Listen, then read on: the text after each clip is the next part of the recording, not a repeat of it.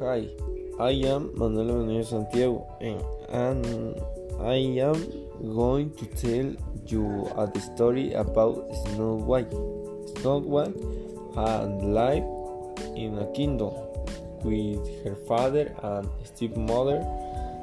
The stepmother had been very rude and arrogant. Her favorite pastime had been looking in the mirror as asking her who was the most beautiful in the kingdom. Several years passed and Snow White grew up.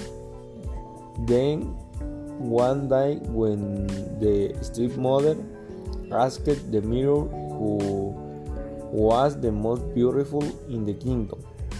The mirror had answered that Snow White.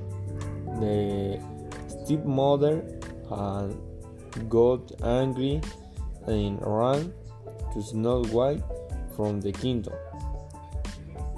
The stepmother had ordered a man to kill Snow White. The man, seeing Snow White, told him to run and hide in the forest. Snow White had found a small house and decided to live there.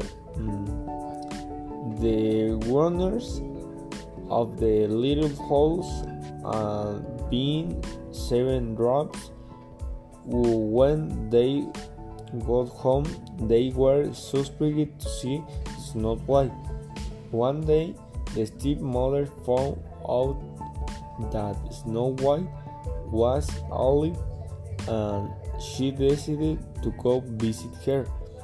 The stepmother had dressed as an old woman and had brought an apple with poison. Snow White had eaten the apple and fell asleep. The priest had kissed Snow White to wake her up.